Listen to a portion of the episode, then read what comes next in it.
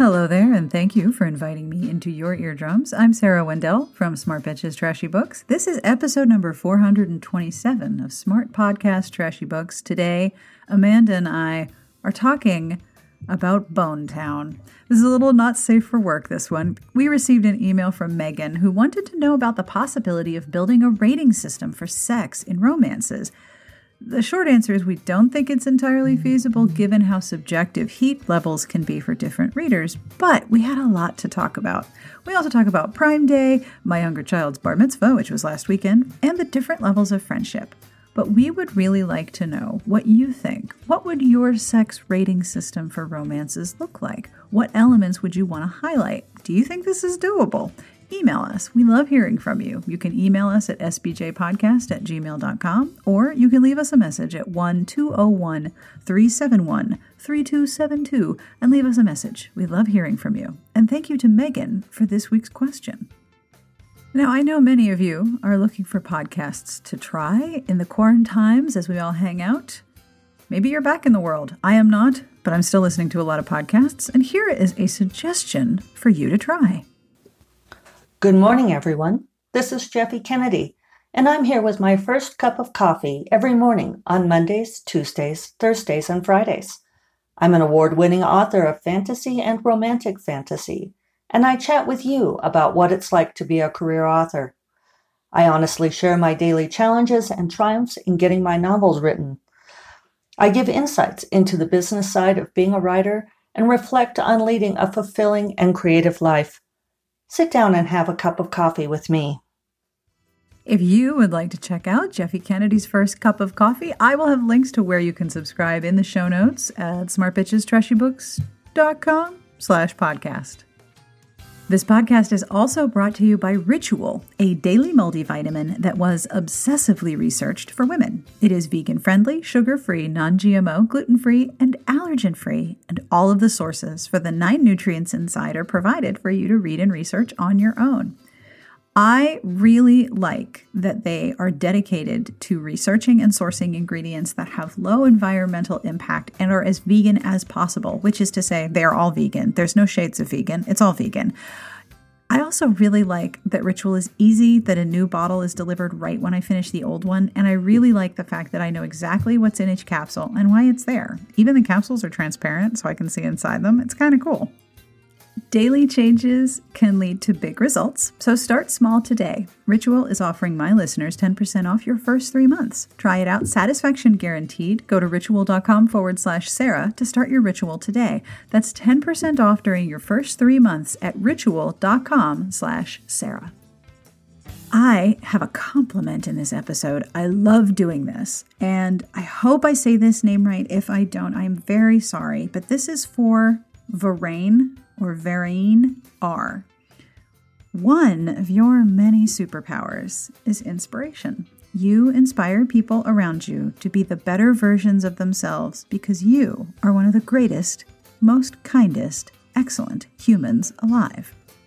If you would like a compliment of your very own, have a look at the podcast Patreon at patreon.com slash smartbitches. And if you'd like to support the show at any amount, every pledge is deeply appreciated. The Patreon community helps me develop questions for upcoming guests and keeps the show going every week, and most importantly, make sure that every episode has a transcript. Thank you to the podcast Patreon community for being so fabulous. If you would like to join, patreon.com slash smartbitches. I will have links to all the books we talk about and some of the recipes we talk about because Amanda and I cannot talk to each other without at some point talking about food. And I will end the episode with a terrible joke because that is how I roll. And this week's joke comes from our weekly, actually bi bi-weekly. All right, hear me out. Bi-weekly is twice a week, right? Not every other week. At least that's how I'm using it here. Twice a week, Amanda and I stream on Twitch at twitch.tv slash smart twitches because I'm awesome. we stream twice a week. Usually we're playing Stardew Valley. We might start playing a really creepy paranormal game. But either way, this week's joke comes from our Twitch stream community, who is an awesome group of people. You should hang out with us. I'll put the Twitch info in the show notes. But for now, let's get started. Me and Amanda talking about sex rating systems in romance. Happy Prime Day. happy Prime Day. I'm always so underwhelmed by Prime Day. I'm sort of like, oh, oh, okay. Yes, Yeah. and it's ugly. It's butt ugly. And you can't really like navigate the space in the And- ways that you want. And and trying to find things is really strange. Yes. Like, come on, Amazon. Well, I think they kind of want you to get lost, but I'm I'm always underwhelmed. I'm like, well, you know, that's going to be on sale on Black Friday or whatever. Mhm. That'll be on sale again. There's no sale that is so low in price that I absolutely must move on it. Yeah. Because there's going to be Black Friday and then there's going to be Cyber Monday and then there's going to be, you know, Rando Tuesday. So it, it, it's not the end of the world if I don't jump on a Prime deal. But I also am completely amused by things like giant gallons of industrial lube. the things that they choose to put on sale sometimes truly boggle the mind. It's so interesting, isn't it? And it's like, who's deciding this? Like the Amazon algorithm robots of like, it's weird and then the aggregators who try to collect things you're kind of like uh okay like one of the things that's on sale which i find really amusing is a smart zone sprinkler controller to control your outdoor sprinkler system which i don't have right and then i always wonder like okay so this kindle is on sale does that mean you're going to release an upgrade before the holidays it's sort of like pre pre black friday I was, so you mentioned that the Oasis was on sale. And yes. so I looked, I was like, because I have the oh. Kindle Paperwhite. And Please I've excuse my phone that I did not fine. mute. I apologize. um Kindle Paperwhite that I've had for a while, and it's Mhm. fine. Like there's nothing wrong. I was like, what if I upgraded to a nicer Kindle?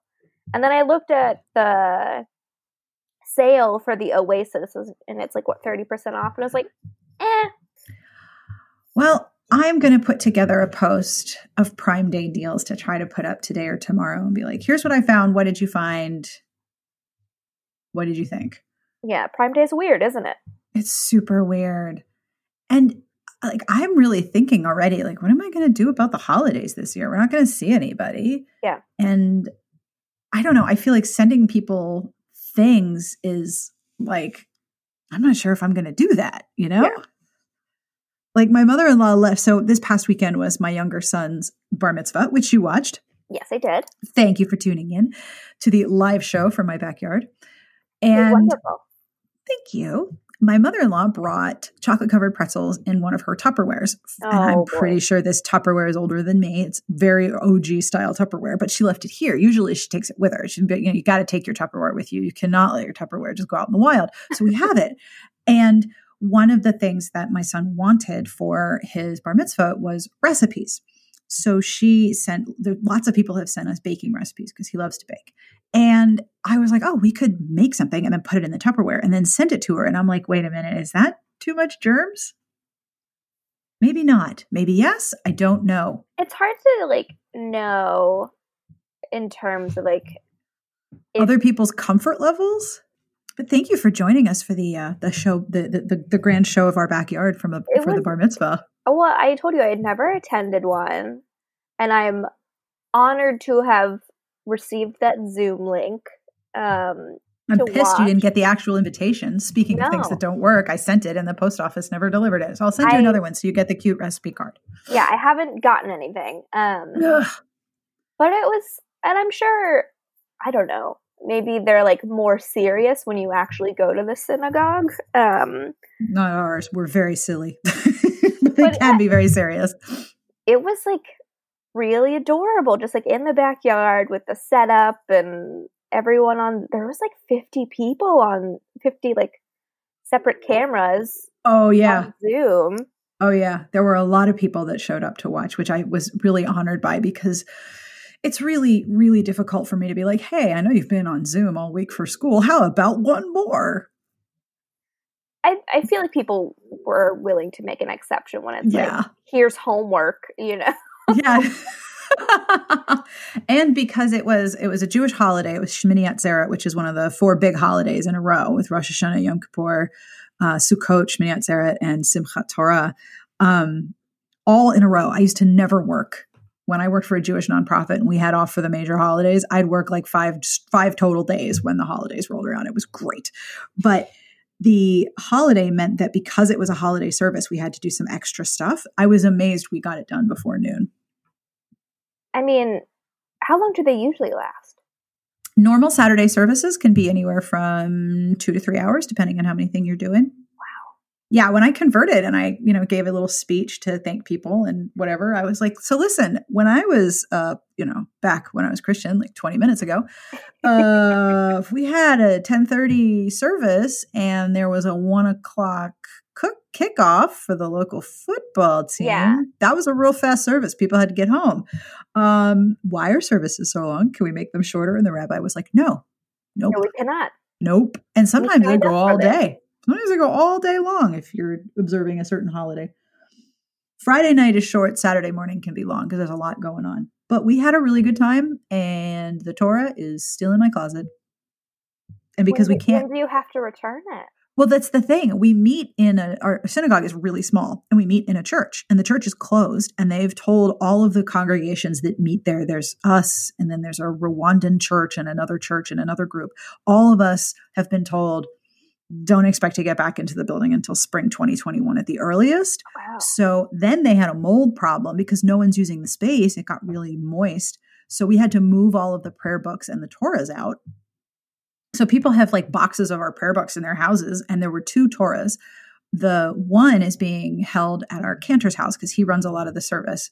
But he had the second one. And when we contacted him to ask if we could have it, he was like, please take it. Please come get it right now. There's too many Torahs in my house. So now we have a Torah. It's probably going to hang out with us we have friends that had to delay their B'nai mitzvot, Benot mitzvot. It's triplet girls, so three on the same day. And they had to delay it again from this past May to December, now to April. And I was like, listen, if you end up virtually and you want to borrow a Torah, let me know because I got one. Well, I know this is probably sacrilegious and I wouldn't suggest it, but I it would be cute if you like took photos of the Torah doing various activities. After we signed off and were cleaning up the, be- the deck, we had put the Torah on a chair covered with a tablecloth with a little blanket rolled up in front of it to hold it in place. And then it had its own Zoom camera. So if anyone wanted to see the Torah, the, the, the Torah was had its own Zoom channel. Well, we were cleaning up and we came out, and my dog, the larger dog, had jumped up next to the Torah and was snuggled up next to him next to the Torah. So we put a, a, a, yarmulke on the dog and took pictures. So we have pictures of Buzz in a yarmulke next to the Torah on the oh, chair. I feel like he could take it on tour. Yeah. This is my favorite tree. Come for a walk with me. Here is the playground. Come on, Torah, let's go for a walk. Put it in like a little stroller, like a baby stroller. Yeah, take it for a little walk. It's, you know, it's priceless handmade like a baby.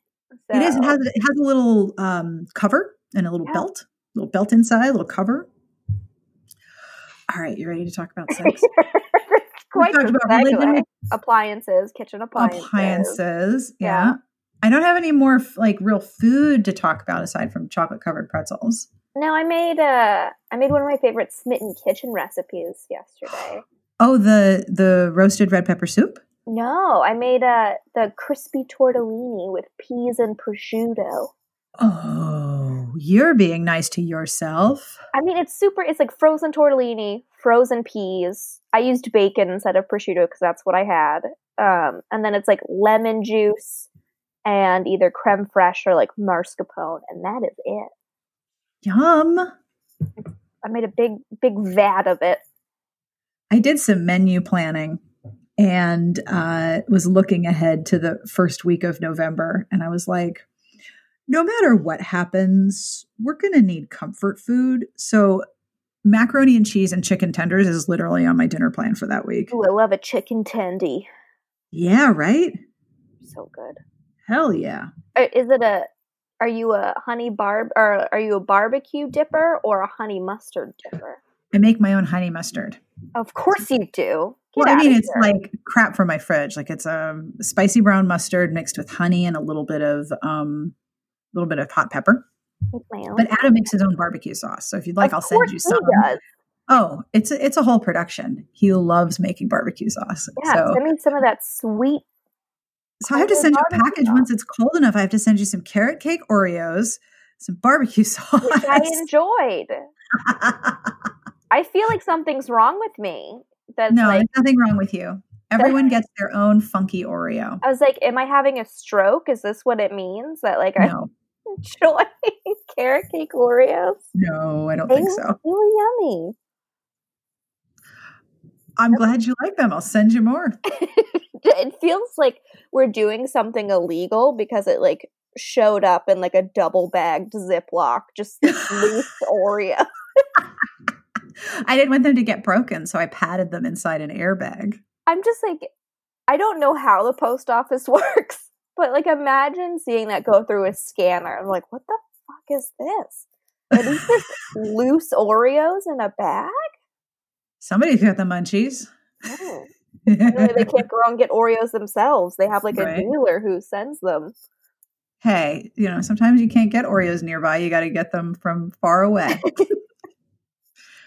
so we have an email from Megan, and she, she I don't know if uh, Megan knows that we are going to answer this on the podcast, Well, we're going to answer it on the podcast. Surprise! You want to read the uh, you want to read the email? Yes. Go for it. This is from Megan. I've been a fan slash daily newsletter and blog reader for years. Thank you. Thank you. And generally go to you gals for any romance slash book questions. Thank you again. I was recently reading a book with a wonderful sex scene that went into the BDSM direction, which is totally cool for people who like that. However, that wasn't really where my mood was and I was turned off. Then my Mm. overactive brain was wondering if there was a rating system for sex in books. Um, in parentheses, type, participants, location, acts, dirty talk, etc. We could probably solve a lot of habos with that alone. I figured if it exists, y'all would know about it. Thanks for reading. Imagine all the habos we could solve if we were like cross referencing all of the memories because everyone remembers the sex scenes. It's so as someone who like gets like formats the habos, there are certain times where I'm like, no one's gonna fucking remember this. Like it's two sentences long. Bam, first comment. Yeah. Oh, I know. Yeah. Like I'm like, what the f-? like it amazes me. Or Oh. I'll be like, this is really interesting. This seems like a very noticeable scene that someone would obviously remember. And then it's like six different books that have the very same, very specific like sex scene in it. Oh, like, sex on horseback, sex in a pond, sex in a carriage, sex on the horse, and then in the carriage. Yeah. yeah. And it's like, okay, well, there's a lot more there than I thought. And then you get like when you get some that are like multiple pieces of books. Like, okay, well, this book had the sex on the horseback, but this one had the sex in the pond in the winter, and this one had the one where she got pneumonia.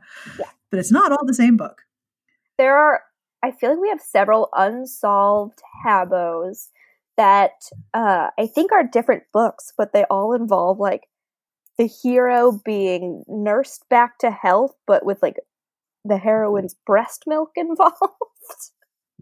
Of course. I feel like we have a bunch of those that haven't been solved, and they're either Regency antibiotics. they're either the same book or Breast milk penicillin. or just like different books with the same setup, which is entirely possible. Always possible.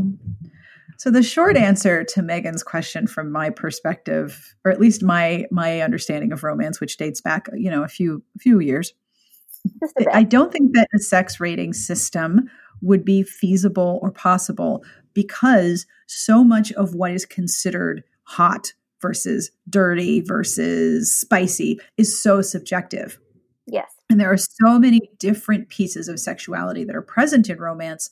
The specifics that readers would want to know would vary based on what that reader was looking for. Like, this is such a subjective and complicated thing that I don't know of a system that exists beyond, uh, you know, one pepper, two pepper, three pepper, four pepper, or names, or how hot is it? But even then, but even then, like your two pepper read could be my five pepper read, right? and then like once you get into the variations, like are we talking dildos or tentacles? Yeah. How many peppers for the tentacles versus how many dildos for the breast milk penicillin? Like how how are we ranking what's hot and what's not? And that's all so subjective based on your reader perspective. A long time ago, I was trying to develop something that I casually called the SAGE indicator because uh, a person named Sage had emailed me to ask about this to warn readers about the presence of sexual assault and rape in a book.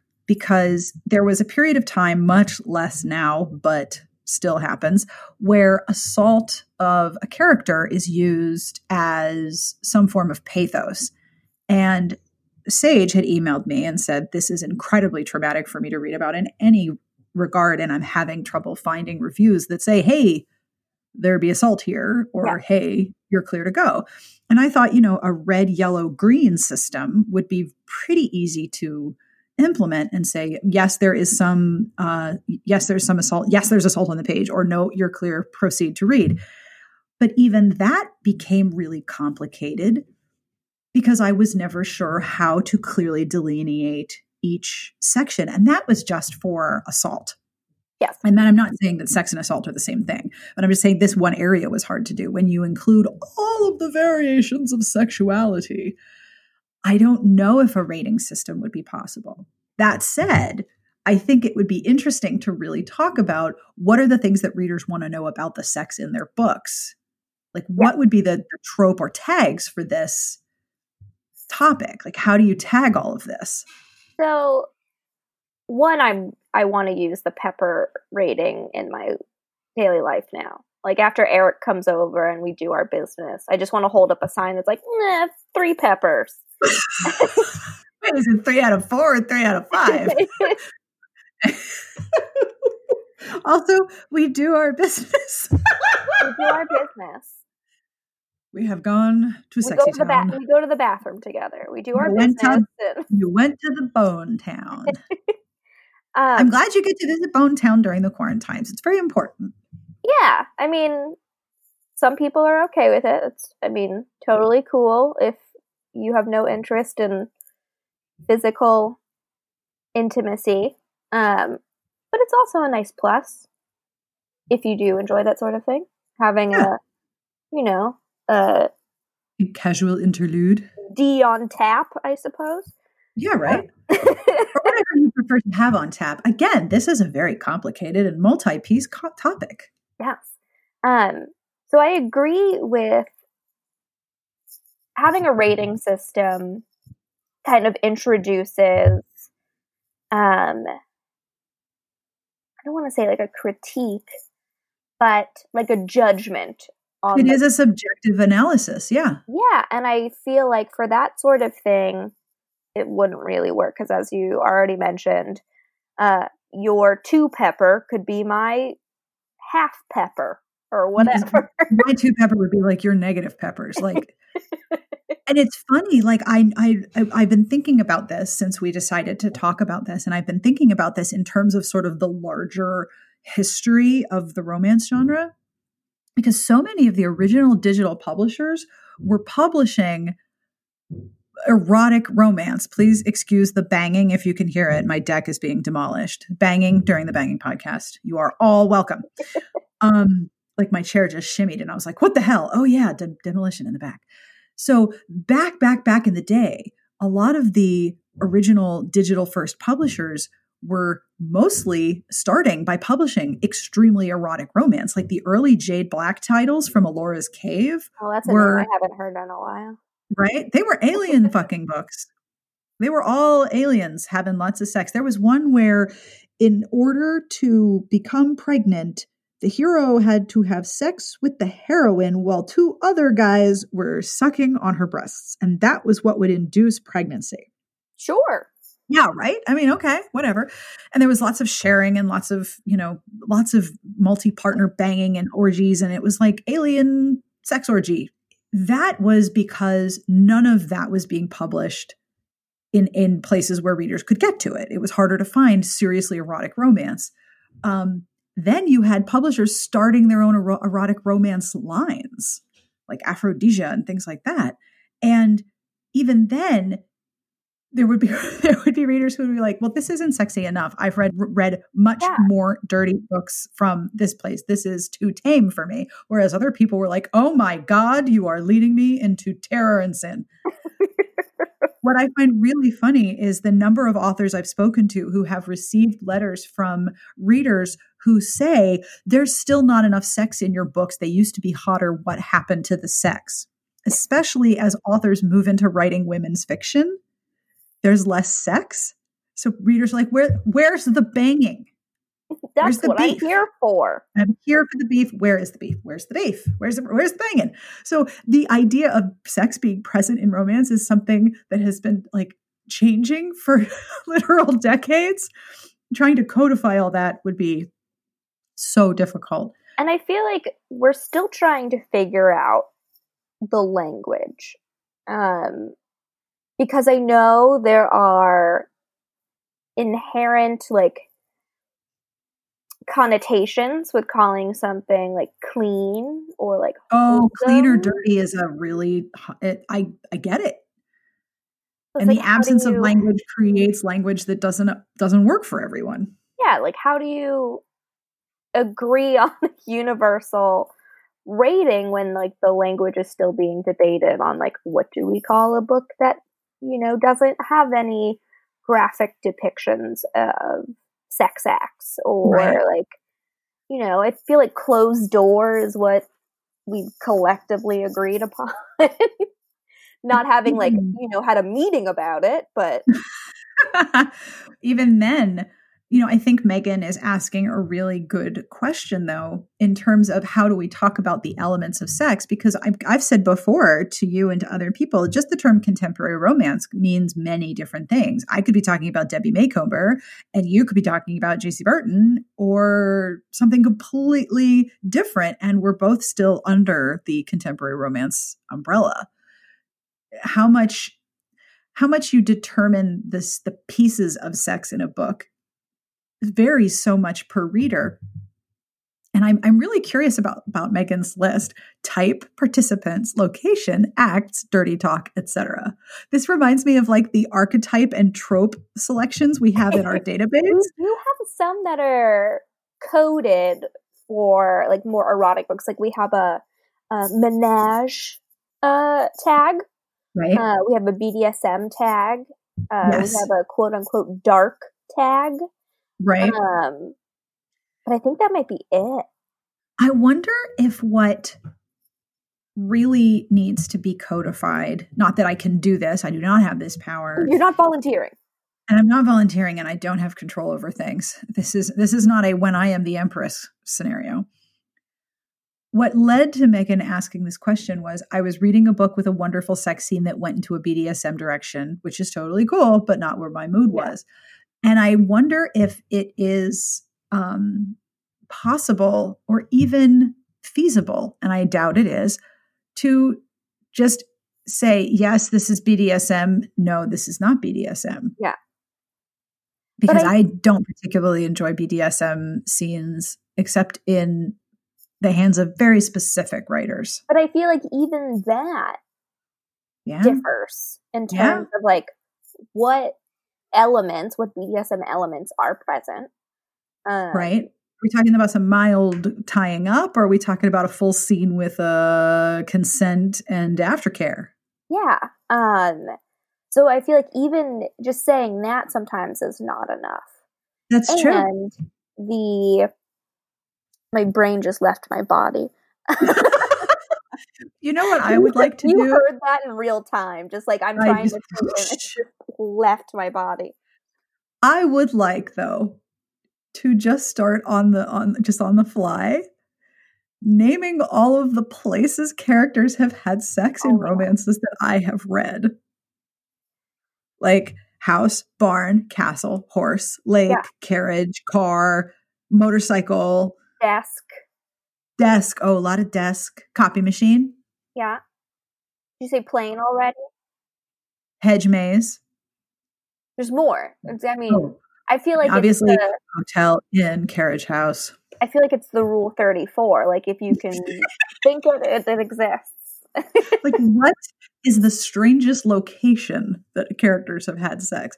And I'm not I'm not saying that like the farther afield we go, literally, that that this is a problem or this is more or less hot. I'm just yeah. thinking, wow, there are so many surfaces that have been explored in the realm of romance sex. And also, these details rely on reading the book as well. So, you know, like for example, when I do books on sale, or when I'm just putting books into the repository for reviews that I haven't written, but other mm-hmm. reviewers have written, I don't know what's in the book because I haven't read it. So marking what's inside of it in terms of like tropes or archetypes or whatever, I'm relying on secondhand knowledge. Yep. So I feel like the only way to do that is to kind of like crowdsource it in a way. right. And then you get into the idea of the, the challenge of two people with very different perspectives on what is uh, erotic. Yes. Right? Like w- your line of erotic is in a different place than my line of erotic. I remember talking about this. Continent. Yeah, you and I are on different planets as far as erotic. And then, like, I remember talking about this years ago when publishers started publishing more sexy, erotic romances that there were some books that were just really, really sexy contemporaries with a lot of sex in them, but they weren't erotic romance because the erotic romance, the way erotic romance has been explained to me and the way that I comprehend of it objectively is that if you take the erotic content out, the book falls apart. Yes. Like the the plot and the tension and the and the conflict hinge, forgive the pun, on the idea that there is erotic content. It's it's essential for the book, and if you take it out, then the, and the book still stands, then it's not technically an erotic romance. Now, I don't know how much that um, definition holds over the years, but that seems to work for me because there are many ro- romances where I've been like, well, that was super sexy. And there was a lot of Bone Town visitation. They have dual citizenship in Bone Town now, but Their passport is fully stamped. That is right. But they are not necessarily in an erotic romance because there's other stuff going on. I think the easiest way to do this is to just kind of like list not necessarily like we don't have to do like a laundry list of all of the sex acts that occur in a book um but just kind of like summing them up if that makes any sort of sense. Like if this were to be made that is i think the the way it should go is like no like rating system just kind of listing what is there. Mm-hmm. Like, but even then, that's not necessarily an indicator of because there's sex and then there's intimacy. Yes. And those are two totally different mechanical compounds in a in a book. I sound like I'm uh, I sound like the world's worst scientist. Mm. Please excuse me.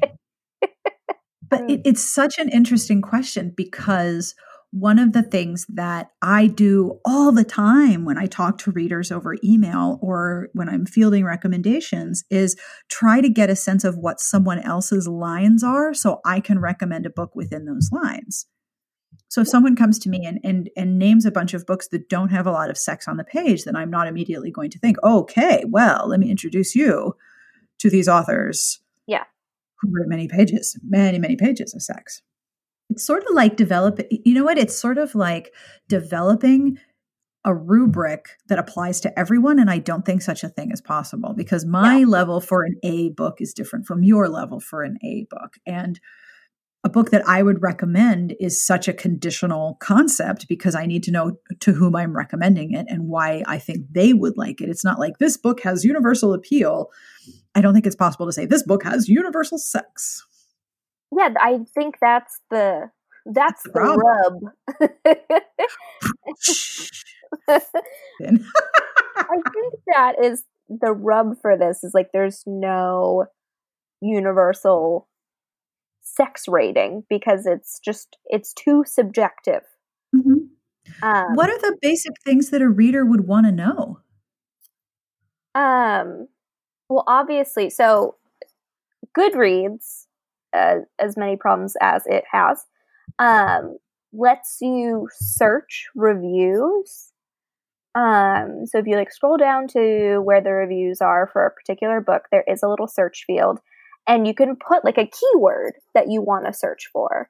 Um, so if you want to know what kind of like trigger warnings or content warnings might be there, sometimes I usually search like content warning or trigger warning or warning to see what reviews have said.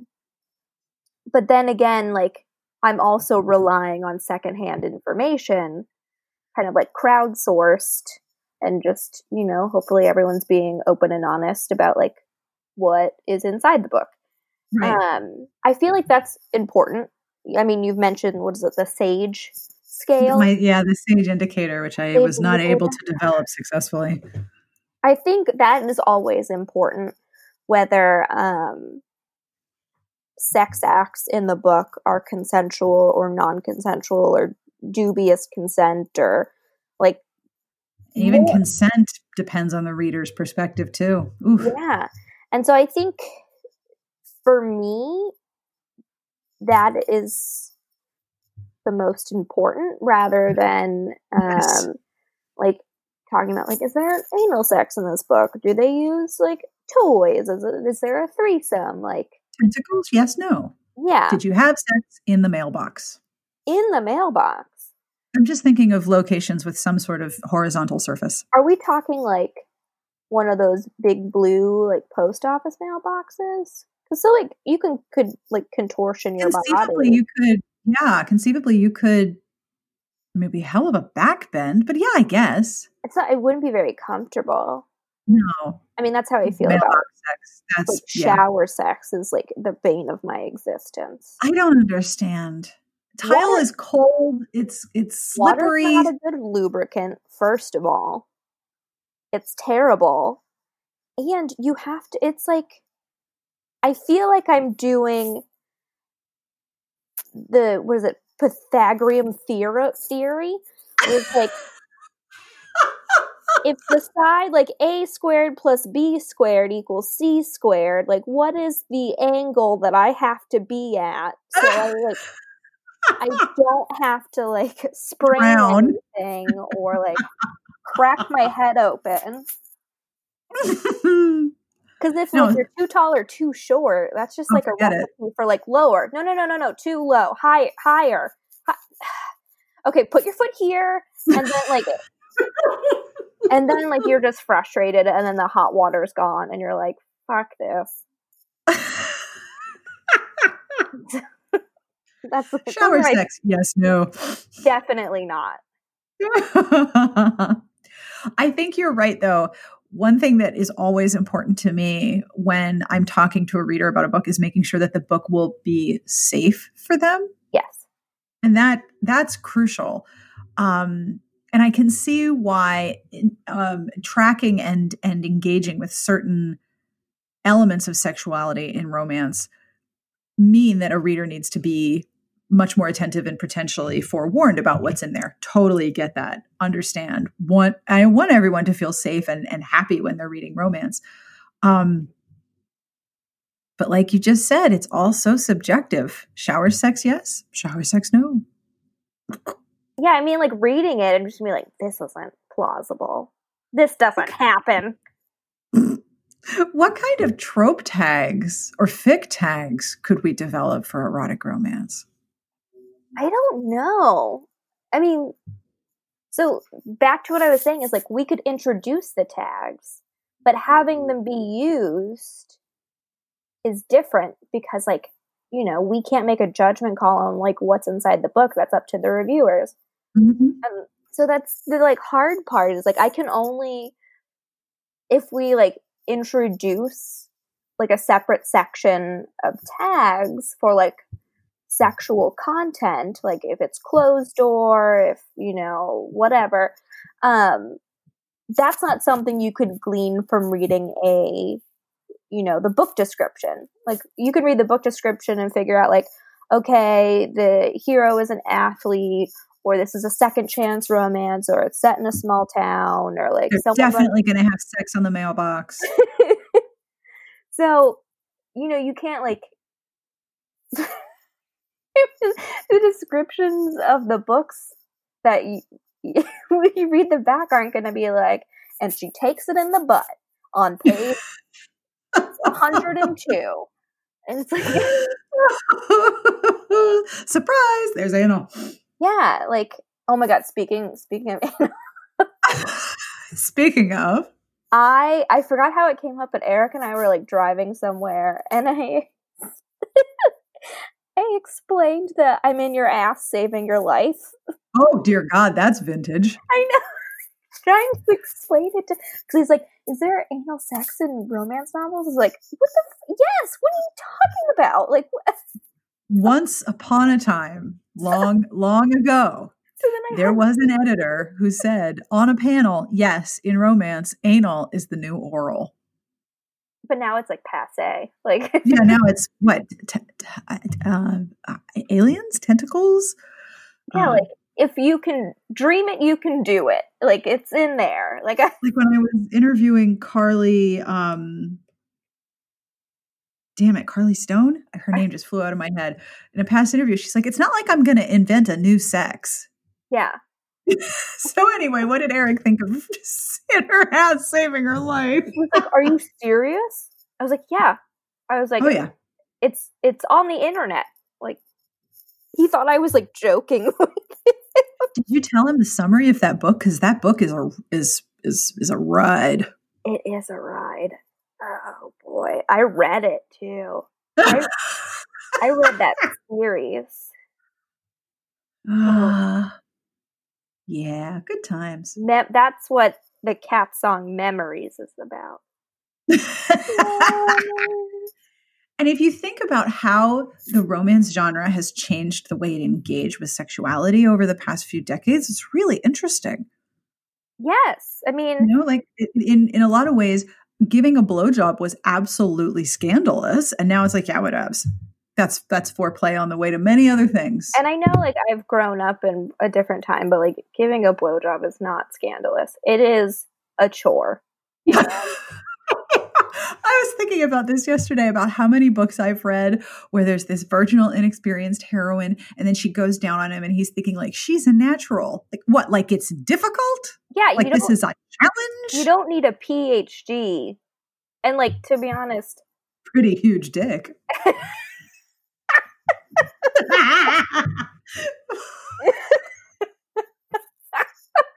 oh Thank boy. you, Squeezy Jibs, for that joke that's never going to get old. but like I don't know. Sometimes I'm like, all right, you got 10 minutes before my jaw s- starts getting sore. So, and we have set a timer. It's like, if you're not done in 10 minutes, I'm like, done. I got shit to do. So, those are like a, a one pepper night, is when it's like a half a pepper night. I feel like we don't have an answer for Megan. Like, no, we really don't, which is, you know, here's a whole podcast where we don't arrive at a conclusion. But I think the the short answer, if there is one, is it's so subjective it's impossible to create a rating system. yes. Maybe we could end up at a place where we have common language. But even then we still don't have common language for romance. We're still working out how to describe books with sex versus books without sex. Yeah.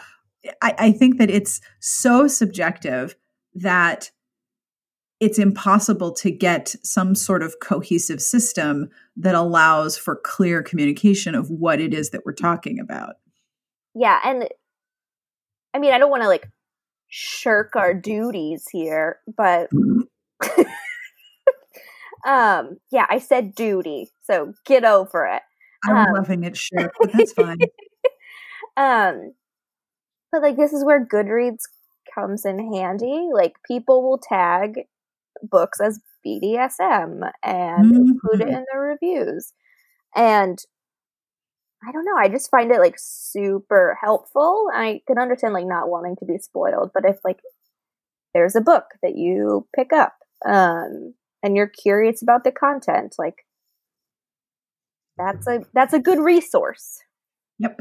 And an area where I could see this type of discussion, or at least some sort of codified system, being extremely helpful to readers are those who are looking for um, stories within the romance genre that include aromantic, asexual um, characters. Yeah.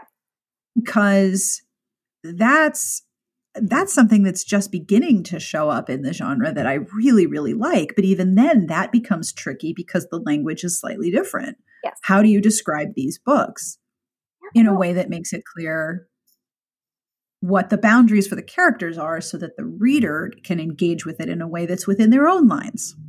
Yes. And I don't know if we could necessarily like create a system no, I don't um, think we can. I don't have. I would be too. I would be too self conscious and hesitant to inadvertently create a, a, a, situation where a reader was upset or harmed or hurt or or uh, like just really really turned off by something that I didn't codify correctly. You know what I mean? Yeah, because like I feel as if like a mistake in this capacity oh, that could really hurt somebody. Yeah, oh, could really like upset someone. Um, and you know, I don't know if I if we want to take on I don't think we can, but I think it's a really interesting question because just as we're learning to break down books by trope, like you see people marketing their books with very specific trope tags, which yeah. I which is in part inspired by fan fiction tags.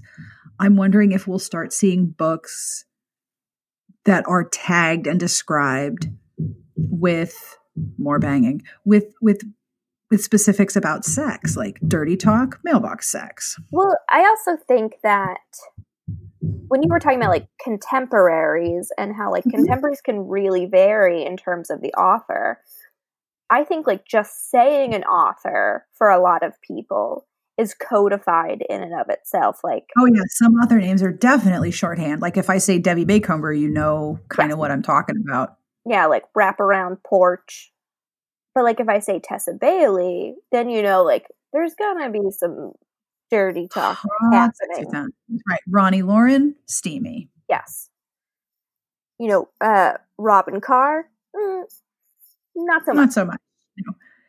And I also know that if I am looking at a book and I'm wondering if you would like it, I have to ask, is this spicy enough? Is this spicy enough for me? I mean, so funnily enough, uh, my editor at Bookpage, Savannah, um, so lovely, but she sends us kind of like the books up for grabs for the next month and like we send her our our first two choices or whatever. And there was one that's like um i'm gonna find it because it made me laugh. In parentheses for the book it's called brass carriages and glass hearts by nancy campbell allen. She says it's a kisses only steampunk cinderella and i swear i am not making this up. Um so that was one of the books on choices. And so I sent her my first two choices to review. And I'm like, the Cinderella one sounds great, but I can't get on board with kisses only. okay, that's good to know. You know what? Kisses only is probably probably well then but then that that leads to the question where precisely are these kisses landing? I mean, I feel like we can all use context clues. Right. Kisses only. It's probably neck up kisses. Yeah. that's a that's a good that's a good descriptor though. That's a really good place to start. Because kisses like, only. There's nothing wrong with like chaste or like closed door romances. It's totally fine. But like I get like unresolved sexual tension for the characters. like you know, it could be like Schrodinger's cat in a way. It was like mm-hmm. once I close the book, maybe they are banging in like fictional land, but maybe they're not. And I need to know. I need I need proof of the pounding on the page. so we have kisses only on the page pounding yeah. mailbox sex. Can't get on board with kisses only. I'm sorry. but some people can. So yeah, and that's if cool. a Cinderella That's steampunk cool. kisses only book is for you, yeah. there you go. So, what are you reading at the moment, I knew you were going to ask me this question because you ask it every single time, and I was making Yes, my, it is a pretty common question. I was like making my coffee. I'm like, what am I going to say when Sarah asks me that question? Because I'm not reading anything. You want to hear something really silly? Yeah. Camp was canceled this summer, so my younger child spent a lot of the summer inside because it's hot as hell here, reading a lot of fanfic. Hell he yeah. prob- he probably read 600, 750,000 words of fan. He w- we were talking about all the ships he's like, and he'd try a new show so he could get the context of the characters, and then he'd deep dive into the fan world of it. Like he was having a great time. But he did not do his summer assigned reading because the reading list that our county gives us is crap and half the books are out of print and he wanted to read fanfic. And because Sure. I was not worried about his his reading, I was like, I don't care. You don't have to you don't have to do it. I don't care. Whatever. Uh, I have I have strong feelings about the the continued schooling in the quarantines and people have people need to back off and calm down. But his uh, his English teacher this semester is a little on the intense side, very dedicated, super into making class work for everybody, and I appreciate so much of the effort. But the fact that he did not do his summer reading apparently has been a bit of a problem because he doesn't want to tell his teacher, yeah, I read like a million words of fanfic. Yeah. I read all summer. But if he says I read on all summer, the next question is, what did you read? None of your business is what. Exactly. He doesn't want to talk about it. So I get it. I get it. I don't. I don't have an answer. Is is where we are in my house with one of my children. So I understand. Yeah, I don't know. I mean, I was poking around my Kindle last night and I'm like, I'm just going to take an edible and watch some YouTube videos. Like, I'm not going to bother with this anymore. Because, like, right now, nothing is grabbing me. Um, and th- Hey, that, it happens. That's like all across the board. Like, I was telling you about like video games yesterday, and I was like, I want a Mhm. new video game to play, but like, there's nothing that I'm like in my library or even on my wish list that I'm like, oh my god, this would be so great to play right now. Um, so I just I feel like I'm in that weird sort of mood where just like I'm like discontent with everything. Or like, you know, I just went grocery shopping and I'm hungry, but nothing that I bought is is what I want. And I can't I I can't tell it. you what I want either. I just know that that's not it. I get it. I totally get it. I have so many things to read, and sometimes I just cannot get into any of it. I know. And you're like, in normal times, I would devour this. And then sometimes I go through a period of time where I read like four things, and my brain is just like, "Whoa, what did you just do?" I know it's a, it's a rarity for you to read multiple things at one time. Oh yeah, that that's a sign that my brain is very divided. Like I played Witcher three for a good two two and a half hours because, like I've like I've said, when my brain is tired, making choices that determine the story and playing a game that has a good story satisfies the reading part of my brain when my brain is too tired to do the actual reading. I can make a recommendation though. Okay.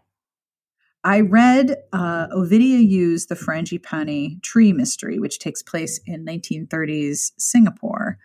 And I really liked the heroine because she is multilingual. She's a polyglot and she is straddling a lot of cultural lines and trying very hard to see through everyone's bullshit. But she's young and she's been conditioned to have certain perspectives regarding people who are older than her, people who are white, people who are British, people who are Chinese or Malaysian. And she's fighting against what she's been taught. And then also recognizing that there are a lot more people that are full of shit than she realized. It's a really, really interesting book. I really enjoyed it. And I'm really, really liking the audiobook of The Art of Showing Up by Rachel Wilkerson Miller. I feel like This- you've been going through that one for a while now. Yes, I'm very pokey with audiobooks, especially this one. I started it at the end of September, which is a long time for me. But what I do is I listen to a section and then I just sort of percolate on it. Yeah. Like one of the things that um, the last chapter talked about that I'm still thinking about is that friendships have a lifespan, and some relationships are meant to wither and die out because you don't have anything in common or context with those people anymore. And that's okay. Yeah. But with social media, relationships that otherwise would have withered don't. And you maintain a very long, super, superficial connection that can be more draining than it is beneficial. And that well, that punched me right between the eyeballs. I mean, I've already left Facebook um, almost two years ago, but the idea that there are relationships that naturally would wither. I know so many people for whom that is absolutely un- intolerable and no relationship can ever be let go of. Yeah, I mean, I feel like I'm experiencing that a lot uh, during quarantine um, because I do have a group of friends who we used to go out for dinner every mm-hmm. month from grad school. And some of them, we have like a big group chat. But in being separate and not being able to do that, there are definitely some of my friend group who are more invested in kind of like trying to maintain something, maintain a connection or mm-hmm. friendship um, as much as possible. And then there are some friends that are on my shit list. and I'm like, okay, cool. So, um I don't have to see you. Bonus. I know. And some some that have really surprised me in in like reaching out and talking and stuff like that. So, it's been interesting to navigate in this space mm-hmm. as if like, you know, we don't have enough shit to navigate um, right now. But yeah, I think that's one of those things where I don't know. I used to get upset that like I wouldn't say I have like a best friend, you know, that I've known all my life and and that sort of thing. Um, but that's okay. Mm-hmm. That's one of the things that the book talked about is the different levels of friendship and how sometimes in some situations someone who would be a level 4 friend gets bumped up to a level you 8 hear, or 9 friend. I do. You bet. That like a level 4 friend could be bumped up to a level 9 friend to use uh, Rachel Wilkerson Miller's language just because of the the context in which you're experiencing something. Yes.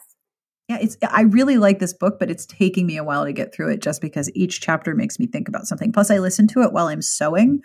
So I tend to think of it as something I'm doing while I'm solving a very complicated puzzle, which yeah. means that my brain wants to chew on it for a while. And that brings us to the end of this week's episode. Thank you to Amanda for hanging out with me. And I am really curious what you think about Megan's question. Is it possible, do you think, to develop a rating system for sex in romances to track the different elements? We're not sure that it's possible, but I would really like to know what you think. You can email us at sbtbpodcast at gmail.com. You can comment in the show notes episode at smartbitchestrashybooks.com slash podcast, or you can call and leave us a message at 12013713272. We love hearing from you, whether you want to tell us what you think of this idea, whether it's possible, or you just want to tell us a bad joke, because we like those too. And I will have links to the recipes that we talked about, and of course, the books that I mentioned in the show notes as well. So never fear. I'm also going to link to the original In Her Ass Saving Her Life review from way back, way, way back. And I will link to our unsolved habos should you wish to take a look at all of the strange places characters have had sex. There's a lot of them, and they're all very strange. But of course, I have a bad joke. This bad joke, as I mentioned in the intro, comes from our Twitch stream, and I will link to our Twitch schedule as well, fear not. S. Glissando left us this joke in the ch- in the Twitch chat, and Amanda was kind enough to grab it for me so I wouldn't forget because I don't remember things but I remember this joke because it's awesome. Okay, so you ready? Why didn't the green pepper practice archery? Why didn't the green pepper practice archery? Because it didn't have an arrow. didn't have an arrow. I love it so much. Thank you, Esclasando. You're brilliant for giving us this joke. And if you're curious about our Twitch stream, twitch.tv slash smartbitches, you can hang out and tell us bad jokes there too. I love it. On behalf of everyone here, we wish you the very best of reading. Have a great weekend, and we will see you back here next week. Smart Podcast Trashy Books is part of the Frolic Podcast Network. You can find great podcasts to listen to at frolic.media slash podcasts.